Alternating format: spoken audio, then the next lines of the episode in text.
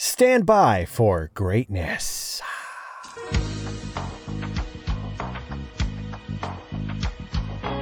Well, hello again, ATL. What's happening? It's Blindside from Channel Ocho Productions coming at you with another onset weather update. Today is Friday, July the 9th. Hello again, weekend. I missed you. High of 88 today, low of 70, cloudy skies throughout the whole day. Once again, 40 to 50% chance of thunder showers with high humidity, 70 to 80% on that. So, another typical Georgia summer day. Will it rain or will it not? You decide. And the sun's going to look to set at 8 50 in the PM. And now for some in the near future news.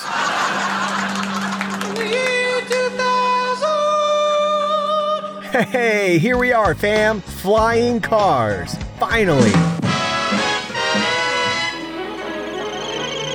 We take you to Slovakia. Yes, it is a real country, not like Kazakhstan. My name is Borat. I'm journalist for Kazakhstan. Or Wakanda but where a prototype flying car went for a test flight between two cities for a total of 35 minutes airtime. A flying car prototype recently completed a test flight. Air car features cool looking retractable wings that can transform it from a plane to a car in three minutes. The Slovakian company Klein Vision announced its Air Car Prototype 1 flew between Nitra and Bratislava last week, reaching a cruising speed of 118 miles per hour, making the trip between the two cities half as long if you were only driving. Are we there yet? No! Are we there yet? Yes. Really? No!